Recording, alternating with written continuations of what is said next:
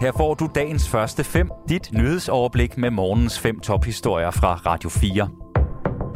Nu er der nyheder på Radio 4. Det er fredag den 9. december. Mit navn er Thomas Sand. Færøernes lavmand i den kommende valgperiode bliver med stor sandsynlighed den 50-årige Axel V. Johannesen fra det færøske Socialdemokrati Javnaflokken.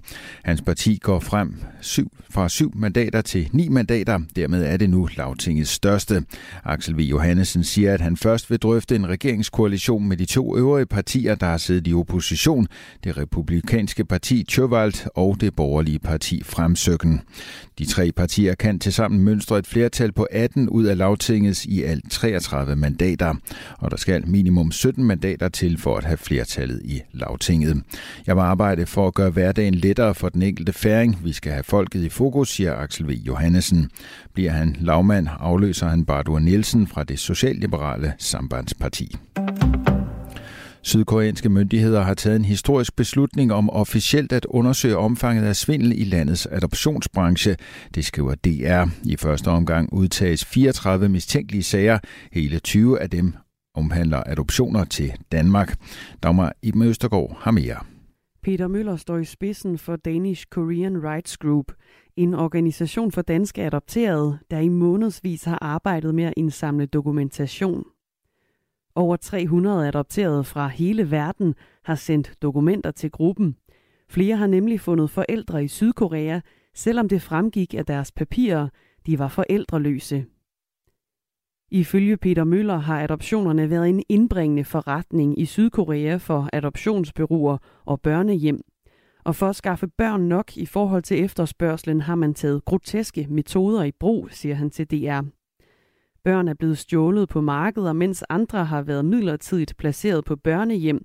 Når de biologiske forældre kom for at hente dem, fik de for eksempel at vide, at barnet desværre var afgået ved døden. Nu kan vi om sider få klarlagt, hvad jeg betragter som systematisk svindel, lyder det. Gennem årene har Sydkorea bortadopteret op mod 200.000 børn, og Danmark er med op mod 9.000 et af de lande i verden, der i forhold til befolkningsstørrelse har modtaget allerflest. I dag letter sidste fly fra Midtjyllands Lufthavn, der står til at lukke, men hvis lufthavnen i Karup skal eksistere i fremtiden, skal staten spytte penge i kassen. Det siger 8 ud af 9 borgmestre i de kommuner, der ejer den kriseramte lufthavn i en rundspørg lavet af TV MidtVest. Mens pengene er strømmet ind fra kommunerne, så er lufthavnens afgange blevet færre og færre, og lufthavnens eneste operatør, danske DAT, har meddelt, at man ikke længere vil flyve fra Karup, fordi der er for få passagerer og for høje brændstofpriser.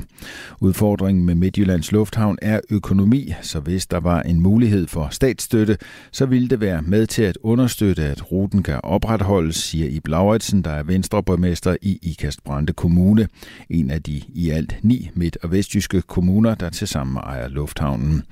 Ib Lauritsen mener, at statsstøtte er den bedste løsning, hvis lufthavnen skal overleve. Han fremhæver, at blandt andet Bornholms Lufthavn og Lufthavnen i Sønderborg får statsstøtte. Den russiske våbenhandler Viktor But er ankommet til en lufthavn i Moskva efter en fangeudveksling med den amerikanske basketspiller Britney Griner. Det skriver den amerikanske avis New York Times.